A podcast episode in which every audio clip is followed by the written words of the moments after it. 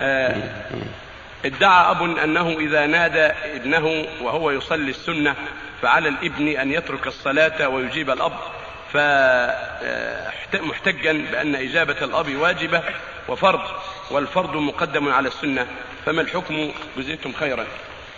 نعم هذا هو الأصل. الواجب أنه يقدم طاعة والده على النافلة. وهذه قصة جريج التي سمعتم.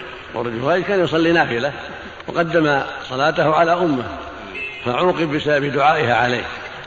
لكن إذا سمح الوالد إذا سمح الوالد له حتى يصلي يكون له أفضل حتى لا يقطع عليه صلاته إذا دعاه وسمح له عرف أنه يصلي فلولا يقول له كمل حتى يسمح له حتى لا يقطع صلاته. فإن لم يسمح يقطعه. نعم إذا كانت نافلة.